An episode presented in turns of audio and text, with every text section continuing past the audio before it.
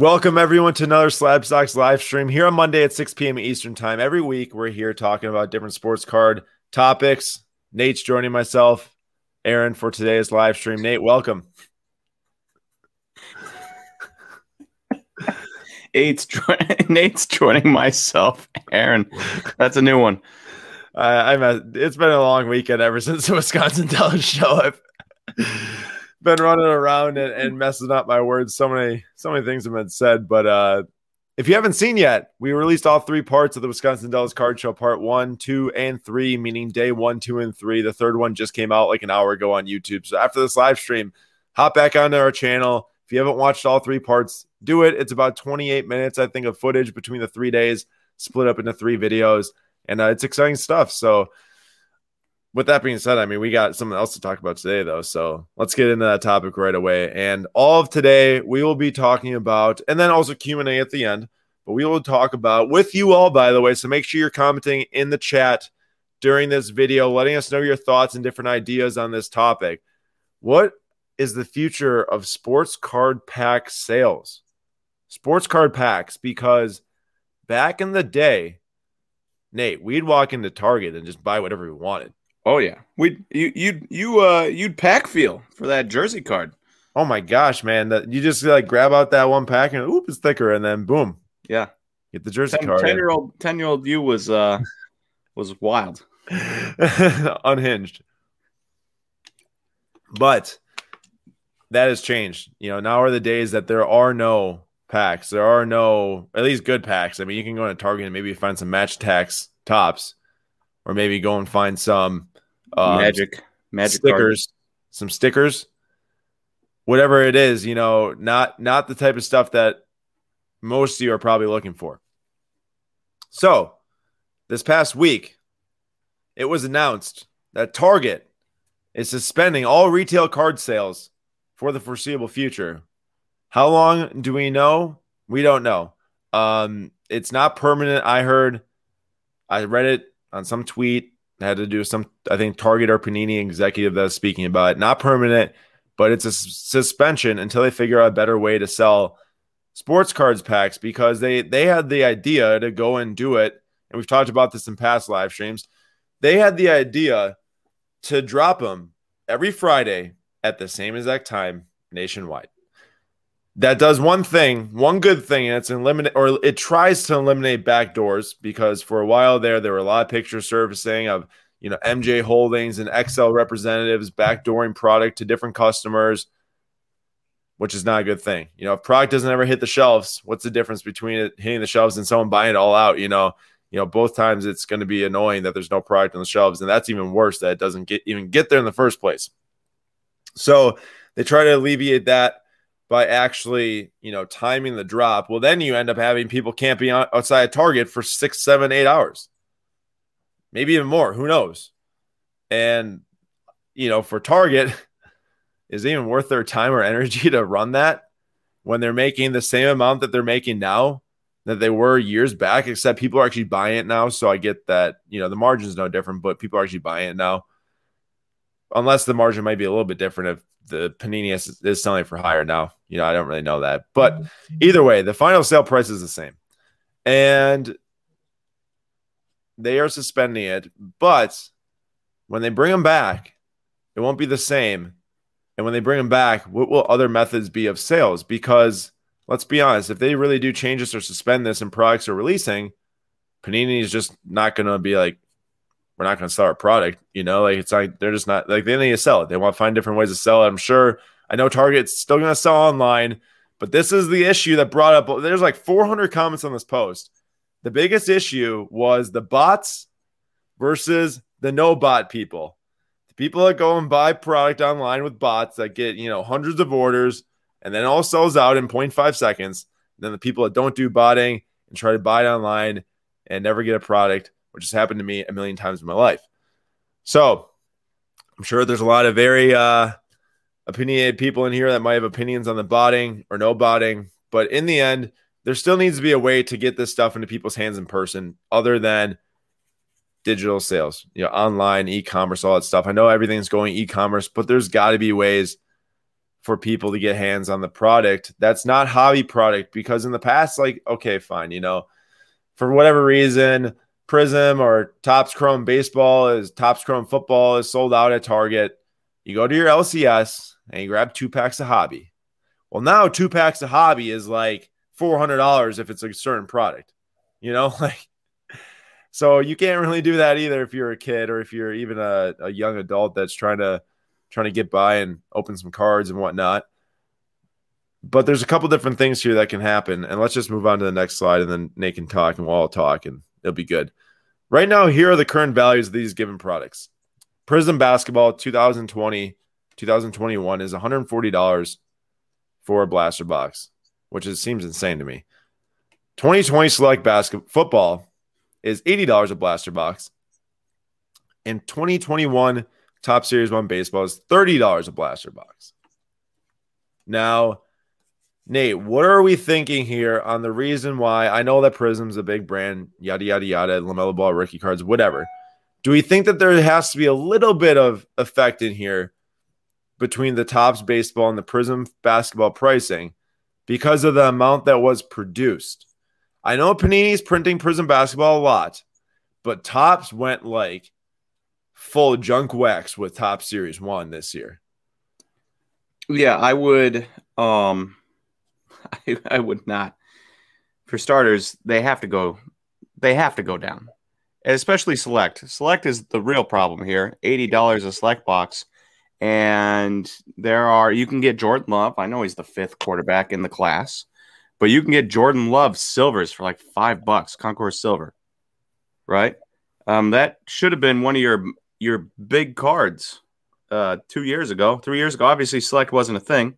Select hobby uh, retail wasn't a thing, but it's like that. That's my bigger problem than Prizm and Topps is that that is so high considering some of the nice cards in there that you're likely to get are so low that it doesn't it doesn't hold up. At least with Topps, it's thirty bucks. You know they printed a lot of it, but you get a couple good rookies. You get them graded eventually, maybe. And I still imagine they're going to be 50 $60 PSA 10s. As for Prizm, I can't really speak on that because I don't follow the basketball market that much. Um, I don't know the prices. So. well, I'll tell you this Prizm LaMelo Ball PSA 10 base, after like not that many were graded and people are having to pay Super Express prices I think that they're around maybe 750 to 800 right now. The last I checked was probably a week ago, so it could be, even be lower than that by now. And and that's the that's the very top guy, and then yeah. it goes Anthony Edwards, and then it goes significantly oh, well Tyrese Halliburton, and then down from there. Yeah, and and then also think about select football. You open a fat pack, they're guaranteeing a silver in a fat pack. One silver per fat pack that costs ten dollars. That is watered down city for select. And not only that, but the hobby got too watered down also with the million parallels and die cuts and club level on top of the three levels in the first place. And then die cuts are in retail only, die cuts are in hobby only. Like, my goodness, how much can you do until it's too much? And like, the other problem is, is that if these people can't get their hands on products that are really flipping these boxes at this point, you know, then they're not paying eighty dollars to get down and open it. The people that are flipping them in the first place. So if they, if they can't, if they can't actually go and buy the product for twenty bucks, they're not buying the product at all. Which is what's keeping the the values of them high in the first place is by the product coming off the shelves at that value. So, and eventually people get tired of that. They get tired of that, then they leave. And hey, they leave, yeah, go ahead. I have a question for you. Um, so you know, we always bring up it's not going to be Junk Wax Era 2.0 because there's uh serial numbered cards right? That's always the thing. Not going to happen because serial number. Well, what happens when they come up with 60 different ways to print a gold number to 10 and 50 different ways to print a red number to 199, right? Yeah. I no, Nate, I totally agree with you. And I think that like I heard this somewhere on a live stream. That's all I'll say. Is that Panini knows what they're doing. That's what I heard. Panini knows what they're doing. It's not going to go to Junk Wax 2.0. But I'll tell you what, Select Football, that was the worst release I've ever seen from Panini, meaning like going towards that. I think like I'm not saying that everything's going towards. I'm saying some of it is. You know, I think I'm at the point now where I'm like, all right, select football 2020. Yeah, that is just too much.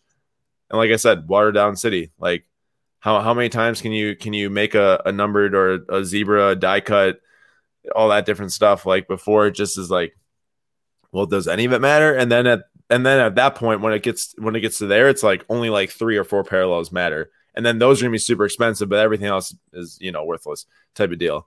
So um, it concerns me people if if they're paying a lot of money for some of these, you know, retail retail parallels of a guy like maybe, you know, Jalen Hurts, who is probably more risky than even a guy like Herbert, obviously, in the first place.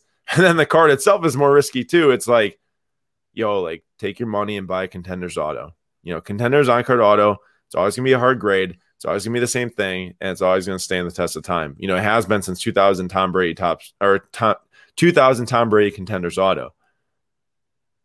So that, that's where I'm at on that. I hope that people uh, either listen or do some research on it themselves to see that because I I'm a little fearful for a product like 2020 select football, which will then inevitably turn into 2020 select basketball. Mm-hmm. Mm-hmm. But 100%.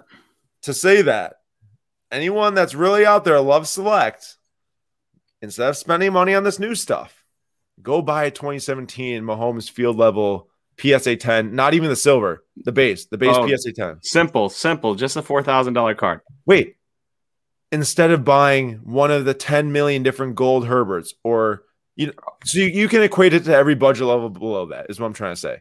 You know, like th- just go do that with it. You can do it with who I was going to say Watson, but I know a lot of people probably don't want to buy him right now. So whatever it is, like you can find that in previous year's sets. And I think that that's that's the play here. I don't think that anyone should be spending uh, even eight. Here's the other thing. Please and maybe this is maybe this is just my own opinion just my own opinion. I don't want people to have to run and do something because i said it. And we always want to make that clear is that this is just our opinions. Make sure you do more research analyze for yourself what you want your decision to be. But there is no way i would be holding select football blasters in my closet. There is no way. No. I would sell those for 80 bucks and i buy any rare card from the last three four five years before that of a good player from honestly everything from this year, I would just sell, flip, and, and if you want to hold wax, buy a different year. Yeah, or at the very least, trade up to a hobby box. If you're holding like 50 blasters, trade up to a hobby box. Like, yeah. And and even then, I would just buy a different year because the, the, amount of supply on eBay is so rare. Like, if you look up like 2017 Prizm basketball hobby boxes, there's so few. There's so few out there for sale. Look up 2020 Prizm and there's a million. I know it makes sense why it's from three, four years ago. These are now. And but I still think like four years from now, there's gonna be a ton of 2020 Prizm hobby boxes for sale. Hey, uh, this might be jumping the gun. Do you have a part on what we can do to, you know, figure this out? Because I I was gonna bring up this Nick Foles comment. No, we that that's that's the plan now. It was kind of going like from here, like what do we do? How how do we? I know we can't do anything, but like what does the industry do, or what what's the plan that if you were in Panini or Topps' chair, how would you get this product out there? Make sure that we're not printing t- too much of the random stuff. Well, allow me to start because I was had this thought myself. Uh, I worked for not specifically this, but I worked for a liquor store that also sold rare whiskey bottles. To purchase them, you had to have an account attached to a phone number that tracked what you brought bought with limits per with limits per month. Now I was thinking about that's a good idea. I was thinking about maybe having people have to have their IDs scanned and then it you know shows in the system that they bought one that day and they can't come back in and buy another one. Um, but both of these things limit what it shouldn't be limiting, and that is kids. Kids don't have IDs, and kids generally, well, kids probably do nowadays. Kids didn't back when I was a kid, but uh, I have phone numbers, right? Um, and you know probably like 10 years old and up now have phone numbers but underneath that eight year old kids seven year old kids that probably want cards don't have that. So what if they just made it just kids? You're not allowed if you're if you are over the age of like 16 you cannot buy retail cards. Imagine being 16 i think i'm gonna sneeze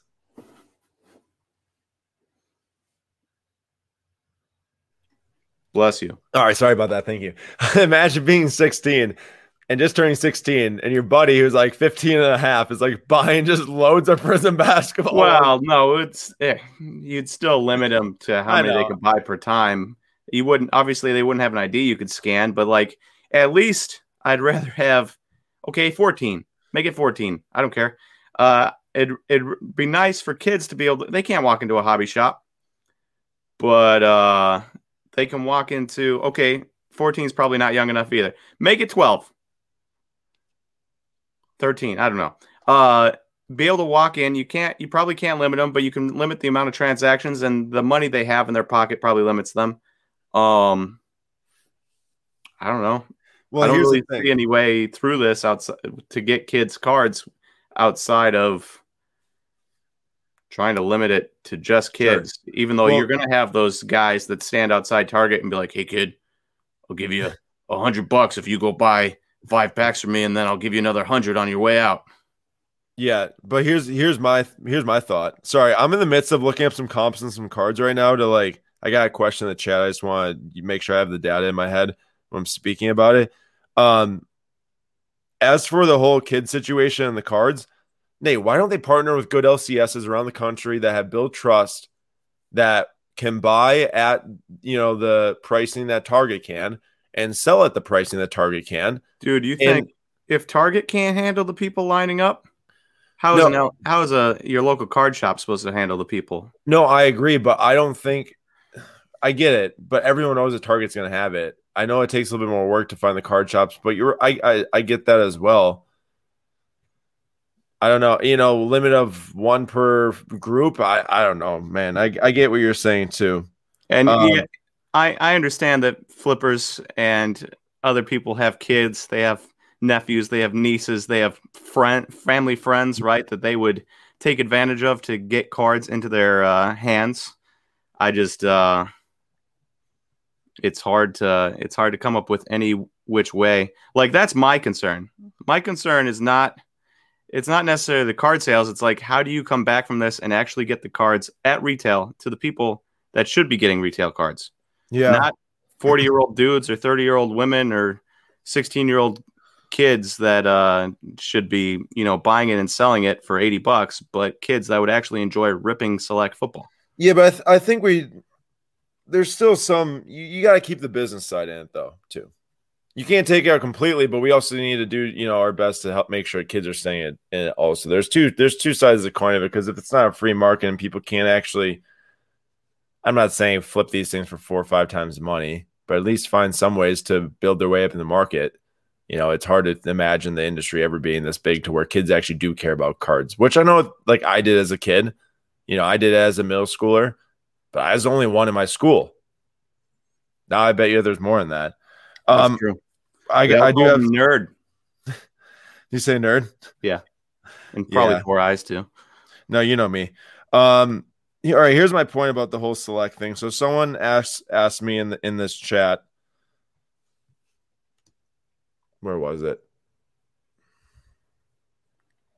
I gotta go way back. It was about contenders. Oh, here we go. Aaron, is 2020 Panini Contenders NFL garbage? My answer is no, but it's garbage if you're buying the retail. And I don't mean I don't I don't like putting down stuff, but I will say that retail contenders was never supposed to be a thing.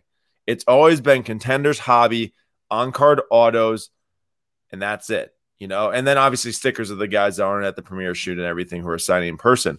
But now they made the retail version where Hurts does have sticker autos and all that stuff. And like that stuff, leave it back, you know, leave it in the past. But if you're buying right now, if you're looking to buy football and you're looking at Jalen Hurts contenders autographs, his on card auto from the actual contender set. I'm not talking about Optic here, although Optic does sell the most. Here we go. A PSA 9 on card auto. Y'all know that card right there. So for $480. Non graded select zebras club level sell for $450.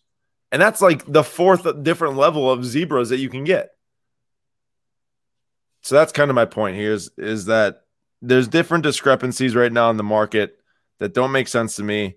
That while right now, while the going is good for some of these products that are really hot in the flippers' eyes, I don't know if they will be three years from now, two years from now, a year from now, you know, like that type of thing. You feel that, Nate? Yeah. Nope. Is there anything you see here to point out? Because that's Um, what, what's what we're doing most of today's show is just grabbing comments, pointing them out, talking about them. Okay. Yeah, and a lot of you know a lot of people have a lot of people have different uh different opinions on this, and um, uh, the first one I saw is Michael says kids are not what's driving the hobby, and yes, that's true because kids don't have money, but you kind of want a hobby in twenty years, I assume, and if you're not getting eight year olds into it now. They're probably not going to get into it when they're 28 because there's no nostalgia there, right? Um, but I, I get that comment. I understand that, you know, just selling to kids would uh, affect the hobby as a whole, but maybe that's a good thing. Um, just, you know, obviously we have a business in the hobby, so that doesn't really make any sense to say, but we are so, we are to a point where, you know, boxes that cost $150 last year cost $600 this year or you know $750 for a national treasures box a couple years ago now costs like 3000 4000 5000 whatever it is out of the gate um Yeah, it all correlates to the single prices too. Like we're not just trying to say like I, I at least I don't think unless I'm wrong and I need to look at more data. I don't think that box prices have really outgained singles necessarily. I mean, most of those singles have gotten way more expensive. Like especially when you look at Luka don't you think base. it just snowballs on itself though I do. No, I think that they both go together. yeah so if you had a cheaper box maybe people would be like ah, i'm not going to spend you know $800 on a prizm psa 10 of Right, but but that's why I think makes the market smaller, makes the hobby smaller, then eventually doesn't really keep it going too. But I I do think that it's still not great the whole current pricing situation. Let me get, bring this up now. The flipping is one thing, and I don't really have like super strong thoughts against it, other than like going buying out targets and stuff and reflipping it all and and all that stuff. What I know people do what they gotta do in bots and whatever. Now I don't want to get into that. My bigger issue right now is Panini's pricing on their website.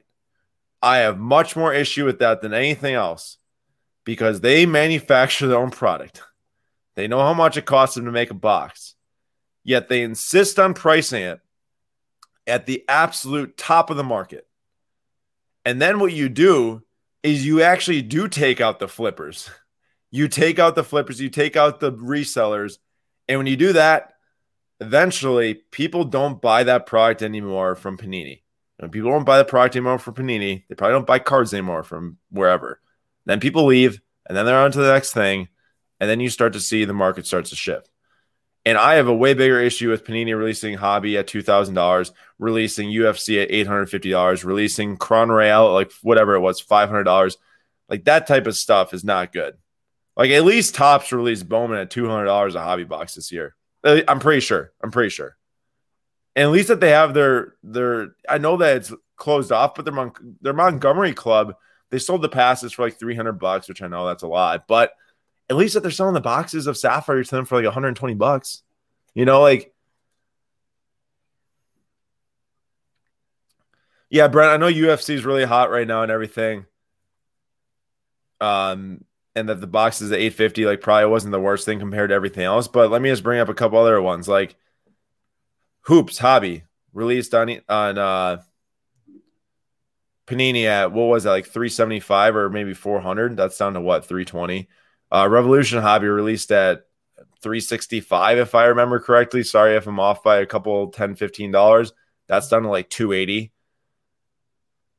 So I I really do think uh I really do think that they're they're pricing their product way too high, and most of the product they've released in 2021 has all went down price from what they what from what they've sold at, and that is not the way it's worked in the past three years. Everyone looks at the past three years and it's like, well, if Prizm released at this and now it's this, why can't this year's do it too? You know, well, it's because it was releasing at 400 bucks in 2019 Prizm Hobby, and then it built from there. Nate saw it all the time. Nate worked at Brewtown for three months, right when everything was releasing. Topps update for 80 bucks, you know, like that type of thing. which was crazy because topps series 2 before that point was 50 bucks. 50 and then it went up to 80 and then briefly it went down to 70 and now what's it at prizm retail releasing at 150 uh prizm hobby boxes releasing at like 350 Yeah, and Brent, I I totally agree. I think Prizm UFC is in its own category. It's the first year of its Prizm release, and the singles are selling super super hot. But you know, like I just and I know Formula One boxes are expensive now, but topps did. I don't think the topps sold those super super high, unless I'm mistaken. Uh, Chris Christopher, this is a like a, at least a valid point to bring up. The price high to not cut the LCS's margin. I can't see Panini releasing their product. I know, like, yeah, they set the market, but I don't think Panini's pricing their product trying to think about the LCS and what they're making on it because I don't think that Panini makes any more on what the LCS is selling them for, unless I'm completely wrong. And then that they are doing it, but in the end, it would still be more money for for Panini, right? If that was the thing, you know, LCS price is higher, we make more money. It's probably not eh, because of the LCS's best interest in my mind. This is a good point. Isn't the reason people are camping out is because there just aren't that many local card shops as there were in the 90s. And that's fair. You know, if you start if you start taking Target cards and bringing them to local card shops instead of to Targets, that's going to cut out half the population of the United States from getting cards within probably an hour drive of their home. That's a great. There's that's Targets everywhere. There's WalMarts everywhere. There aren't LCSs everywhere. There's not an LCS in Eau Claire. There's a card shop in Eau Claire where he gets he has to buy secondhand product and resell on eBay. Yeah. Um, but it's not it's not a legit card shop that gets allocation. Right. Right, right. I totally get that. Totally get that. So I guess it, I guess what I'm trying to say is I was hundred percent for uh, screwing myself out of getting any cards. Because there's no card shop here.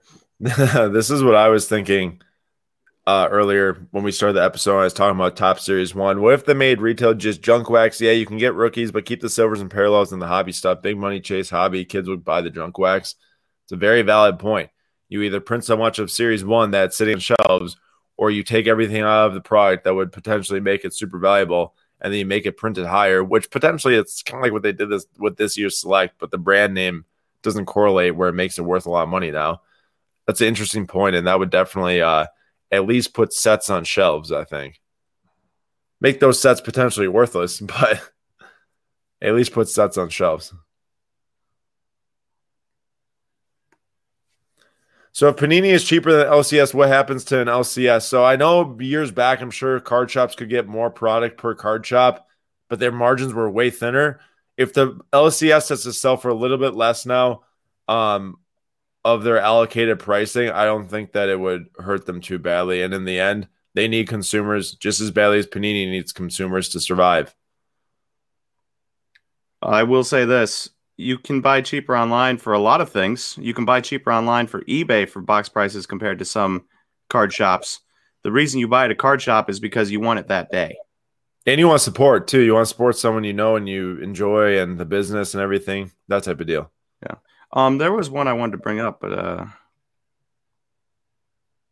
uh oh, there's this one. Um, prices are dropping. Retail is being overproduced. Let's be honest. Hobby boxes are what you want. All these big cards do not come out of retail. Ride the wave. Prices won't last forever. Um, to be fair, yes, generally big cards do come out of uh, hobby boxes, not retail. But I did just see a guy pull a Nick Maton Bowman Chrome Red first out of a cello pack. A paper?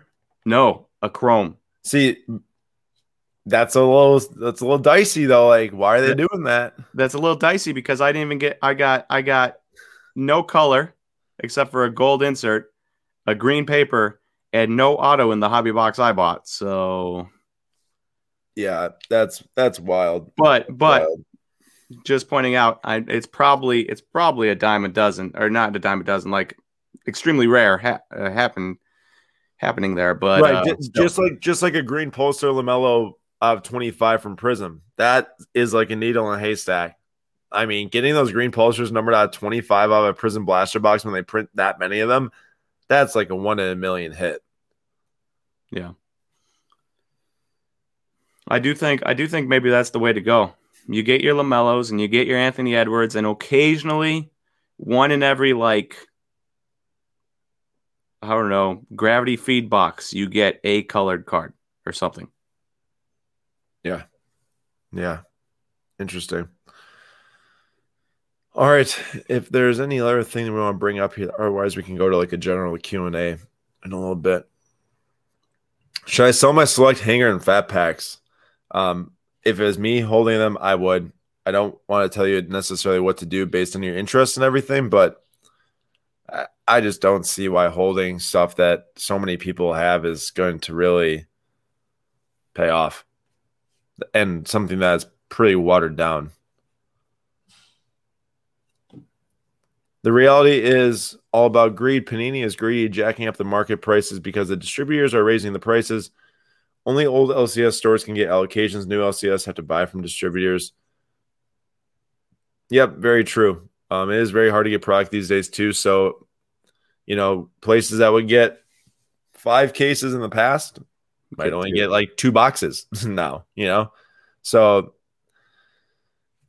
it's uh it's a tough subject, and I don't think that any of us have the exact right answer because how could you? I think I think everyone thought that limiting the amount of packs that are bought would help in some sense.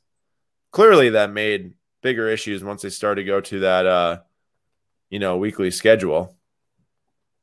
Yeah. So I, as far as I know, we don't have the answer. Nobody in the chat has the answer. Panini definitely doesn't have the answer. Target and Walmart probably don't have an answer right now. Uh, so it'll be interesting to see who comes up with the first the first solution that actually works, and we'll see if there's ever a solution that works. I will point this out. Uh, I don't know if y'all have actually seen the card show video from today, the the third card show video. It's already got over a thousand views in like an hour, which is crazy. So thank you everyone for watching. If you have the very first cut of the video um, now our very good friend Jackson from Full Circle Cards came up to. I knew him before. He's he's not very very nice guy from Wisconsin. Came up to our booth first thing yesterday and dropped off loads of five dollar, twenty five dollar, and dollar boxes of cards they had at the show.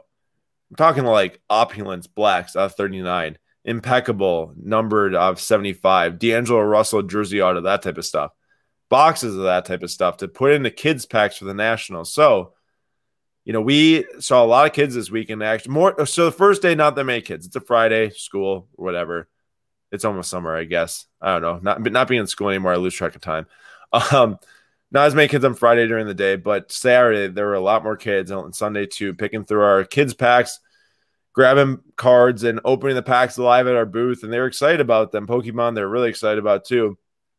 And uh, Jackson dropped off a load of super nice numbered cards from hobby boxes, like crazy hobby boxes. Really, really cool. Noir, one and one basketball. And those are all going to kids packs at the national.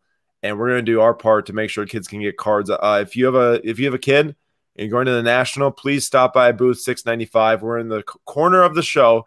Um, but people found found us two years ago in the corner. It was popping the whole time, and I hope it's that way this year too. I imagine it will be, especially with these kids packs. If you got kids, bring them over to our booth and we'll uh, make sure they get some kids packs and we're going to make sure we have thousands ready to go. And we still have a lot from this show.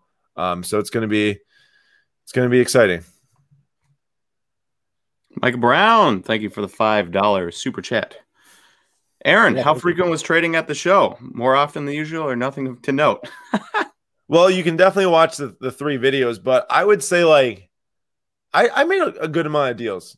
Um you know, nothing crazy, nothing super, super crazy. Like the highest sale was like 2,700, 2,000. And then I had a couple smaller ones. Like I'd say a good amount between like 20 and 500. That was fun. You know, a lot of people coming and buying those. But as a dealer perspective, I've done, uh, I don't know, six, seven shows over the last like two years now. The number one thing that I've learned, I actually learned it recently talking to uh, Coleman Cards. He actually had a feature on our last video. Really nice guy he is like in Miami. He's like, hey, as I asked him, like, oh, how's the selling been going? He said, oh, it's been going pretty well, but most of the deals I've been making, I've been willing to take trade back and getting cash with it, you know, cash and trade deal. And I was like, oh, you know, that's a pretty good idea. And the more I started to be willing to look at trade, willing to, you know, take cash with the card, that type of stuff, the more deals started to happen if you're a dealer and you're not willing to work with buyers or you know talk to buyers or give them some dollars off and it's impossible to build relationships it's impossible to get more deals done And I think that's really where it all comes into play is making sure that you're open and willing to kind of test the waters with trades, with sales, with buying, all that different stuff. And people come back and they keep coming back. Like I think there's a couple of guys we saw like 10 times throughout the three days that kept on coming up and doing deals. Um, so it's very fun. Very, very fun. And I, I would say like Dallas, I saw a comment about Dallas. Uh, is there going to be more selling than buying in Dallas? I think it just depends what the sport is, first of all. Like people, there's certain cards that went up so fast that are now coming back down to realistic values. That's sure, you know, those cards are getting tougher to move and everything, but there's, you know, they're at those more realistic values now. But th- there's still certain things that are going up in price. Like there's opportunity everywhere. And I was just putting together Sam Dunks' video for tomorrow on Slabstox Pro and stuff, and you know, putting the feature tab as his cards he's showcasing. I'm like, holy cow, some of these modern basketball players that are playing well are actually gaining value. You know, like people still are gravitating to dudes that are building on their legacy. And that's how the card market was for years. And that's how it's going to be for years. Vlad, Vlad Guerrero Jr., great point, Nate, right? Like he's still stayed pretty consistent, I'd say. I haven't checked in every day, maybe like you do, but well, his prices his prices have dropped since their peak, despite him playing really well. But I think that's just because they went up so quickly. Like we are talking yeah, eighteen hundred dollars for a Topps Chrome Sapphire PSA ten. Right. And now it's down to 12, 1300. Yeah, but that's what it was like, you know, two, two, three weeks ago. So it's like yeah. that's what just happens when something goes up too fast that more sellers come out and sell. That's just how it kind of feels. Um, I will say on my end, I talked to a number of dealers as I was going through the show, and a lot of them made a comment that it seemed like a lot of people were just looking to trade, um, and not or sell, and not many people were looking to buy window shoppers as opposed to legit shoppers. And I think of course that- I was doing window shopping myself because I was just looking for Hedbert Perez. When I didn't find him, I didn't buy anything. You know. For me, a lot of the times it's like, it's not like people are running up to your booth with cash in their hands. They're like, take it, take it, take it. It's just not like that. You know, you have to like the deals come sporadically and then once you add them all up at the end of the day you're like yeah that's pretty good you know like that i mean that's obviously i'm not speaking about nate specifically or a few baseball cards there but someone that has good amount of cards that are priced competitively that's pretty important and not have all the same stuff that everyone else has too i need to make that very very known you have to have unique stuff you have to have stuff that people next to you or across the show from you doesn't have and that's why i do or at least that's what my goal is and I think it works out well. You know, people come up and then they're like, oh man, I haven't seen that before. Oh man, no one else has that. Like, I need to make a deal with you versus the guy five boosts from you, six boosts from you, 10 boosts, whatever it is, you know? Yeah. If you, if you have a, if you have a uh, thing full of Fernando Tatis PSA top series two PSA 10, you might not sell a card in the entire weekend. And if it is, it's like one or two, you know? Yeah. Not the place to take those cards to sell. And if you are setting up a show, um, I'd recommend diversifying if that if you are trying to sell at a show. Now, if you aren't, that's fine. Sell on eBay if you're getting good sales. You all know you've been in it for long enough. Most of you. Um, for those that haven't, though, you know, if you're going to a show and you're planning on setting up, got to have unique stuff. you mean like 38 BGS 10 Mike Trout rookies? Well, here's the thing about that, though. That's 30% of the population. Having 30 Fernando Tatis is like tiny. Here's the thing about that I didn't even look at his other cases. I was just so drawn in on the basketball, uh, the baseball that you know you saw. You saw clearly, Michael. You saw the two baseball cases. What you didn't see was the case over that had a dual RPA uh, Michael. Well, not rookie, dual patch auto uh, Michael Jordan and LeBron. Another dual auto Michael Jordan and LeBron. Three Tiger Woods uh, autos from who knows what year, way long ago um, a Luka Tiger stripe, a Trae Young Tiger stripe, um, all sorts of just absolutely nasty, nasty stuff that wasn't even shown in the video because I was just looking at the baseball cards. It was it was unbelievable, and he also had the Marco Luciano Superfractor coming in and a Jasson Dominguez uh, red auto coming in. So That's it's just crazy. like That's insane. Crazy. Crazy stuff. Crazy stuff. All right. Let's see what else people are talking about here. Any questions at all? Toss them in the chat and we can uh move on here. Move on. Let's see what's up next. All right. really quick, I know I mentioned this right at the beginning of the show, but if you haven't yet, we posted all three days of the Wisconsin Dells card show. The first time we've ever done this, a three part video series on a card show, and it was super fun. And you all should check it out right after this video. There's three videos live right now eight minutes, 13 minutes, and like eight minutes for you to watch and uh, see how the show went and see the people we met. And really, I know we say it a lot, but if you don't hear it enough, you'll hear it more now. That's really the best part of it all. I mean, we got to spend time with people that I've seen for you know multiple years ago in cards, made deals back at the 2015 national with stuff like that, and you get to hang out with them again. Um, you know, there's so much fun stuff to happen at card shows, and if you can come away with having a great time and not just thinking about like how much money you made or what the deals you made, that's really what the important part is. I mean, had some special moments this show with some special people, and it really makes it all worth it. Not I to mention, not to mention that as a, just a you know hour and a half, two hour drive for us, which was really nice versus a flight. Um, and I can uh, I can also test that because you know I did not walk out of the weekend with more money than I had. I also didn't walk out of the weekend with a Bowman Chrome Auto, despite having bought a Bowman Hobby Box, and yet I had a wonderful weekend because a lot of great people came up to our booth. So, yeah, I mean, there's people, there's people I meet that I, you know I've never met before, and they're all they're all really awesome. they're all really awesome. And if you ever go to a card show that we're at, please come up and say hi. Uh, we'd love to take the time to meet you and shake your hand and talk to you. I would agree. Uh oh, Dave's got some competition. I see a Spider Man PMG PSA right there. I own a PSA 9 also. Is it the red one? Maybe it's a pop two. I thought it was a pop one, but uh, wow, Dave's got some competition from Charles. Is Dave still in here? Dave, if you're still in here, uh, speak up. You can you can uh, fight it out in the comment section. All right, so I know we spent so much time today talking about sports card packs and where are they going to be sold. Well, we Ooh, do Dave have a few. What? I said Dave is in here. Oh, there he is. Oh, pot four. There we go. Uh, well, we have two breaks left for tomorrow, and I'm doing our best to make sure these prices are as best as possible for y'all, making breaks affordable. Hopefully, instead of having to buy like a full case break, you can get into a Topps Chrome Sapphire Formula One box and get one card for thirty dollars. Now, I know that you need some luck involved, but some of these cards are huge. Some aren't as big, but at least it's a pretty you know relatively cheap chance to to test a new market, test a new card, and uh, you know see if you can get a cool Lewis Hamilton or uh, Verstappen. I've been learning a lot about Formula One this weekend. And then we also still love to bring back those uh, older boxes for basketball. And we're doing 2012 marquee hobby box tomorrow. And it also comes with the Anthony Davis rookie PSA 9 giveaway. So going to the playoffs might be nice for y'all. Um, one person out of the 20 pack buyers is going to get the Anthony Davis rookie card. The amount of packs he buys, the amount of spots you get and there's a few few spots left uh, in those breaks. I know. So slabstox.com slash shop to join us to open up some packs tomorrow and just enjoy the hobby, enjoy cards, and hopefully get you all some cards, uh, some nice cards for a good price.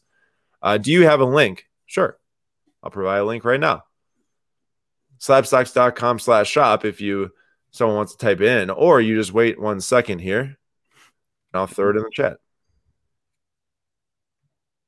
There we go.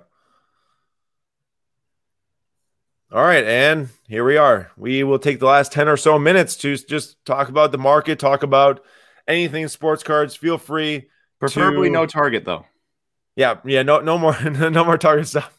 We just talk for forever. Uh, throw in anything y'all want to talk about in sports cards and we'll we'll get some discussion going. How do you feel about Chronicles? I don't think it's as flooded as Select. Chronicles, it depends on the sport for me. I'm in love with Chronicles soccer. um because they put in stuff like contenders and there's no main contender set for soccer. They put in stuff like pitch kings. You know, there's no actual pitch king sense set, so everything in there is like pretty rare per set. And if they did did that type of thing for football, then maybe. Um, but for me, I like Chronicles Soccer a lot for that reason. Um, question is Chronicles Soccer the one that you could buy for two hundred fifty dollars a case a couple years ago? No, that was, Don, was. That, that was Donruss 2018. Donruss. That's, that's but Nate, that's that's way better than the Chronicle set. Oh, okay. How long have Bowman been producing shimmers for? Um, let's see here. 2014, I think, was the first shimmer, which was not colored and is numbered out of 10. I owned a Aaron Nola auto. I actually think I might have two of the of 10s, or maybe just one. I did auto BG. What? You ever see those yellow shimmers from 2018? Yellow shimmer from Number 28. number to 10? No, I don't think so. Yeah, I, I had never seen them either. And then I ran into one at the uh, card show in Miami. I'm like, I've never seen this in my life. And then I just saw one the other, uh, Yordan Alvarez the other day. Right. It was like a That's one off, crazy. one off uh, shimmer that they never brought back and never had before. Thoughts on the soccer market dip? PSA 10 Messi mega crack. So for 11K recently, down 30K in three months. See, that's the type of thing. Same with the Jordan PSA 10 Fleer 86. If something goes up like from 5K to 40K in the span of like two months, you better believe it's probably going to come back down to 11K, which is still higher than the 5K because everyone that bought before it went to 40K is now selling it on the way Mhm. down and taking the profit every single way down. And then there's more on out in the market. Um, that is just my overall take on any sport, any card that that happens to. I mean, I you can't even count the amount on three hands of Jordan PSA 10s that went up for sale in the first five months of the year alone, and that that never happened in years past because the card didn't move that much in price. We just have to, you know, remember that's how the market works. That's how dynamics works. Um, any, in my opinion, from what I've seen, rare low pop soccer cards have been doing pretty well. Um, especially at shows I've been having a lot of interest in them still. And and I know that there's different segments of the market that you know that that do well, but it's very interesting to track that type of stuff.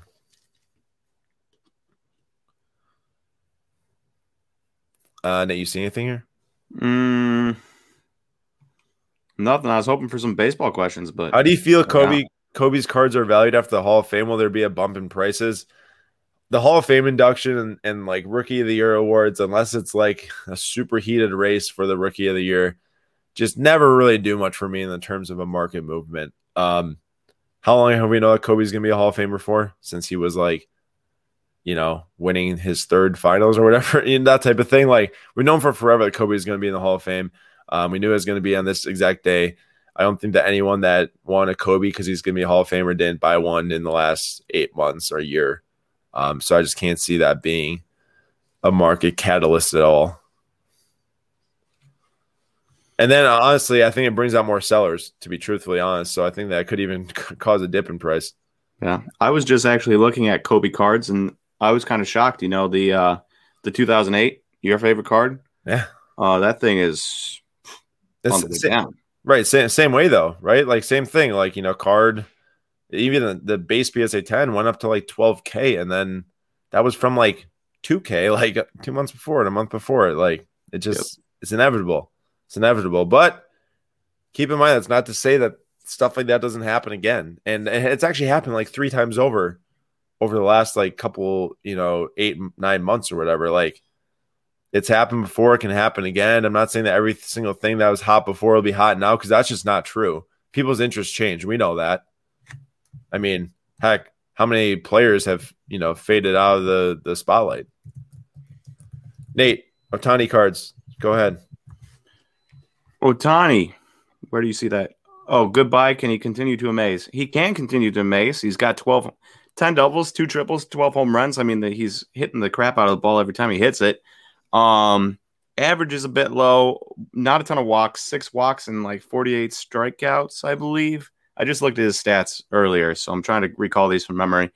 Um, but I mean, he is blistering the ball when he hits it, and he's not going to get 175 innings pitched this year, but he's going to be pretty stinking good when he when he pitches, and so uh, you know, I don't.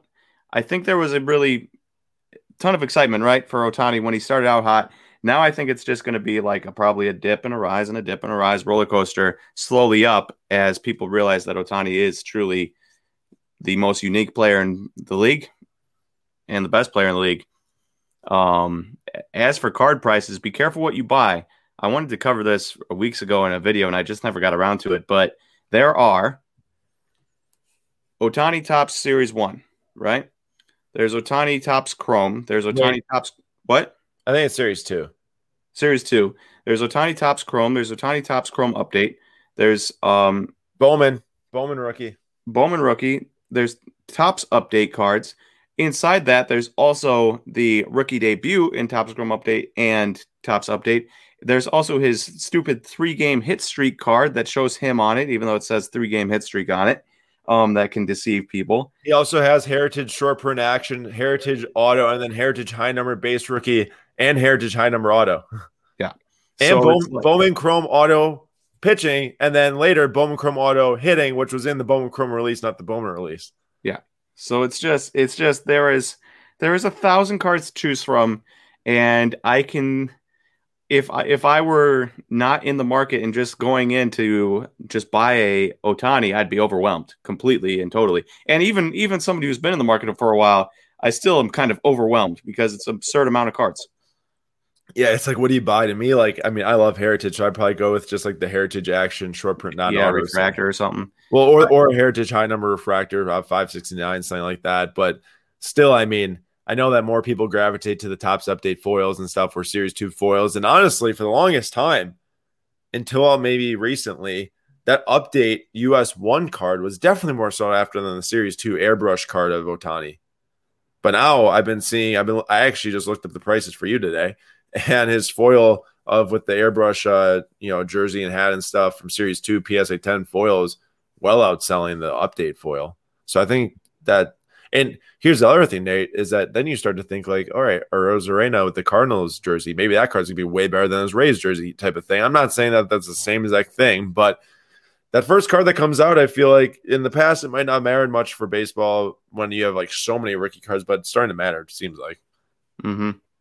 And and um, I mean the same thing with like Topps Chrome and uh and Topps Chrome update for Vlad and stuff and.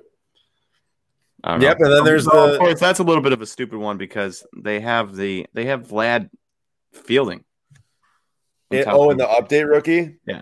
His series two, man. If that card had even just like a gold parallel, that'd be so such a That'd be nice amazing. card. Such a nice card. And there also was a the, his Mojo card. Um, Oh, yeah. the, the first Bowman Mega. He had that Mojo card, which I thought was so cool at the World Baseball Classic. Pretty cool stuff. Ivan from the show is in the house. What's up, man? That's such a fun time. he made Ivan made a lot of deals at the booth. Yeah, he did. See, that's the man. That's one of the guys that kept them coming up, just ready for deals, ready for trades, ready for sales. I bought a Holland from him. That's super fun. Nate, this is all you, man. This is not me. Um, uh, Julio Rodriguez season. You're right. I'm going all in on him. Anything I should be worried about though? Uh, I don't know if you've watched Julio in the last like week. I think he had like five home runs. He's been killing it. Um, and there, from a baseball perspective, I'm not worried about Julio at all.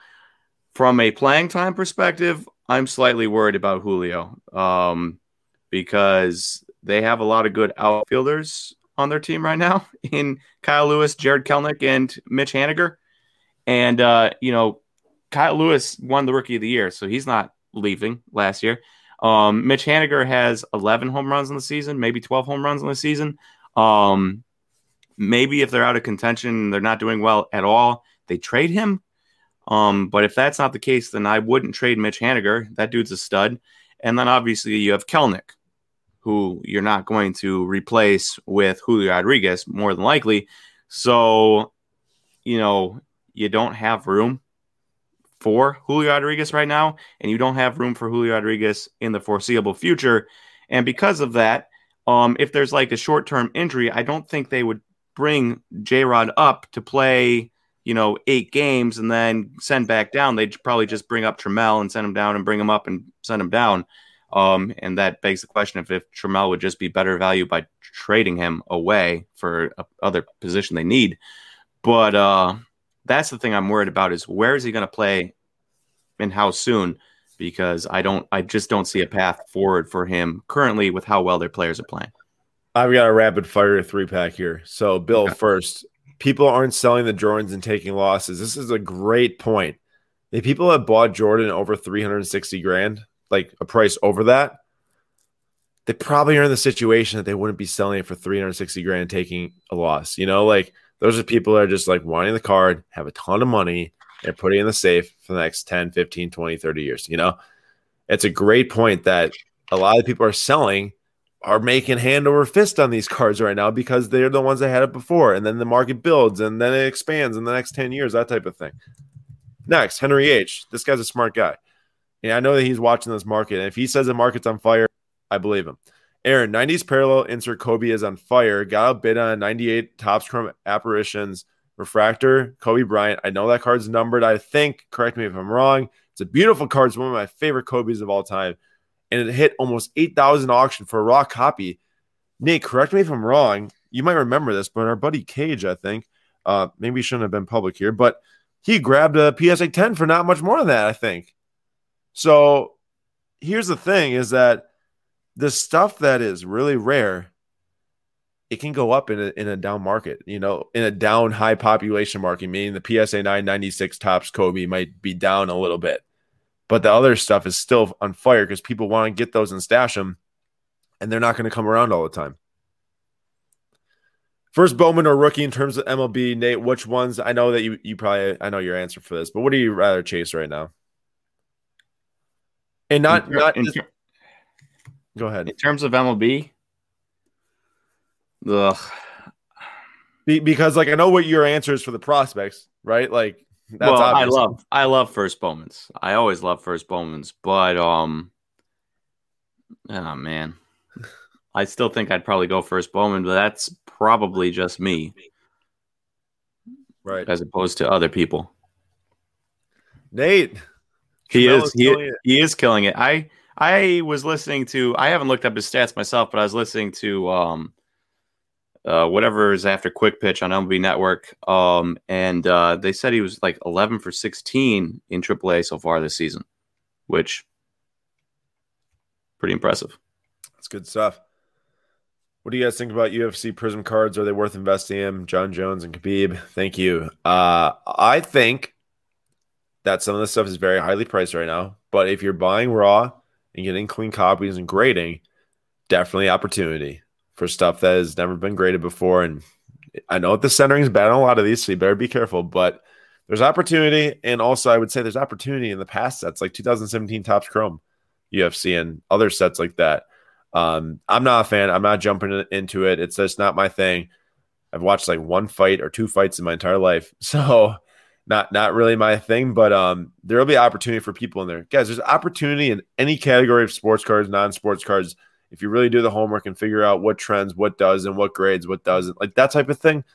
Literally, if you just like focus on your favorite thing, you'll find a way to learn it and to make money. And if you look at it long enough and understand it, Nate, is that not true? Yeah, you just, I, I mean, and you can make anything your niche. If you're like, man, I can't, I can't afford baseball and I can't afford football and I can't afford basketball, you can move your niche right down the line to Formula One racing or to hockey or you know anything, and you can learn that really well and probably be maybe not hockey, but you could be ahead of the curve uh, yeah. for make, people getting there. Make sure you have a bit of passion for it too, though. Um, at least in some sense, because if you, if you don't, you're just not going to last through it. I'm glad you brought that up because that's the reason I never bought soccer. Despite you telling me, "Hey, you should buy this. Hey, you should buy that," I have I have watched now a couple games of soccer and I try my best to be like maybe this could be entertaining, but I just I I find literally none of it entertaining. Nate, you should um, you should look up some of these like crazy finishes to games. They're, they they they kick the ball around, and then inevitably for some reason they kick the ball backwards and then backwards farther and then backwards to their own goalie who then kicks it forwards and it makes it literally makes no sense to me because everything I've ever learned about sports is you're supposed to be going forward. right? If you go backwards in football, you're losing yardage, you're getting sacked. If you go backwards in basketball, you know, a little bit as you're moving the ball around, but you're getting uh, uh over and back. Um you know, hit the ball backwards in baseball, right? Or if you're throwing the ball back in, it's because they gave up a hit. And uh hey, you gotta build an attack, man. You gotta ah, build an attack. It's I hate it. Strategy, dude. Strategy. I hate it. Come on. Here we go. That's why you need to sign up for Slabstox Pro so you can get the information and make informed buys. Shameless plug. Thank you, Magic. That's right. Slabstox.com. Hit the Slabstox Pro tab. We have much more sharing on that coming. I'm sorry we didn't have any screen share with Slabstox Pro today. We will definitely have it in next week's episode. Um, but definitely go check out slabstox.com slash slabstox. We're dropping Slabstox Pro uh, in the coming few weeks here. We're going to do our best to make that thing happen as quickly as possible. And uh, we're very pumped about it. It's going to be completely free, no barriers. Uh, just get on there and track sports cards, enjoy sports cards, and track the collection. It's going to be awesome. And there we go. Um, The header by the goalie was sweet. That is what I was referring to. Uh, wait till Euros, my guy. The games are more interesting during the Euros. I promise. Maybe we'll have to come up with some content where uh, we sit in a room and I watch like three straight games, and uh, we just live stream the whole thing. We see what happens. Maybe we'll, we'll see. hey Nate, Um, here's, here's what I think you should do, Nate. I think you should buy like two or three cards of dudes on one team, just one Euro team. Track them, track them, and watch their games, and you will be, you'll be just digging into the game. Just buy That's not like, bad. That's not bad idea. just just buy like a cheap Mbappe, buy maybe like a Pogba and like I don't know some other France France player to to go with, and like see what happens. It's like the same thing we did with um. Well, I mean, I like minor league baseball, but like for you, you never paid attention to minor league baseball, and then you owned minor league cards, and all of a sudden you were in tune with every single Forrest Whitley game ever. Exactly. Here we go. Get some skin in the game. Best way to get into it. I've always said that sports cards make sports way more fun. I've always thought that. You know, you can like you're invested in the game more so than even just the money. Just like the you just get like you just get tied to these players as fans. And like it's not even about the money. It's like as a, as such a huge Forrest Whitley fan and kind of fell off the bandwagon once he got terrible and got suspended and stuff and sold my cards. But like some of these guys, you just build up these fan, you, you become fans of them. And it's fun. Um, just uh, Matt, I, I've seen you ask this a couple times. Uh, if you rewatch, we don't want to get back into it because we talked about this significantly at the beginning of the video. But if you rewatch the beginning of the video, this question will be answered for you. um, also, uh, there was oh Joseph, Nate, more of a Connect Four guy than a chess guy. I actually love chess. The funny thing is, I'm more of a Connect Four guy than a chess guy. Yeah, I I love chess. I love sitting there thinking through the moves. I'm not very good at it, um, but like I love thinking through the moves. I don't mind the slowness of it. It's just soccer is like, um, and I I know you move backwards in chess, uh, quite often, but soccer is just one of those things that's just abrasive to what I know for of American sports. You know. Hey, I'll tell you this: the whole way that soccer set up with the relegation and stuff at the end of the year, like that makes for some pretty intense finishes, other than just some tanking to get a lottery spot. As a person who just watched Ted Lasso, I understand. I knew you would because of that. All right, uh, one last one here for Corey. I saw him ask it a couple times. Do you think there's more opportunity in soccer raw right now versus the other sports? Because with uh, something about at this point still so small, even with PSA wait times. The way that I think about it is that there's just less people that were looking to buy soccer, and more cards are coming out of packs raw that people are probably selling for the soccer versus other um, products and and sports and stuff. So I do think so. Plus, I think that the production level is way lower across all products, so that makes for a great opportunity just based on supply. All right, are we done here?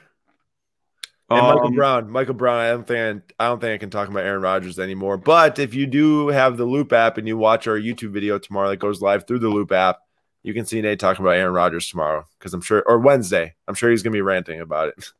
Oh, I'll be I'll be cordial. I'll be cordial. You, you have to, no bias. It's a it's a market report video. Hey, um, as for Will, Nate, would you go for a big trout here? I'm tempted with the correction, have five years plus holding, collecting, not flipping. Um, now we'll see where it goes from here. It got really high. It's now down to like 4,200. If you're talking about like an update PSA 10, it's down to like 4,200, something like that.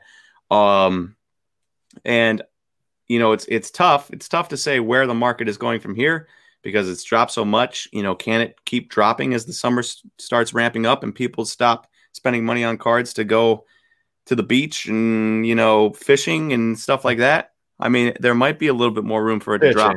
But fishing. If you are what? He said fishing, fishing for trout. No, yeah. Uh, if you are a a fan of trout and believe in trout, which I don't know who wouldn't, um, I don't see a problem with buying right now and holding for five years.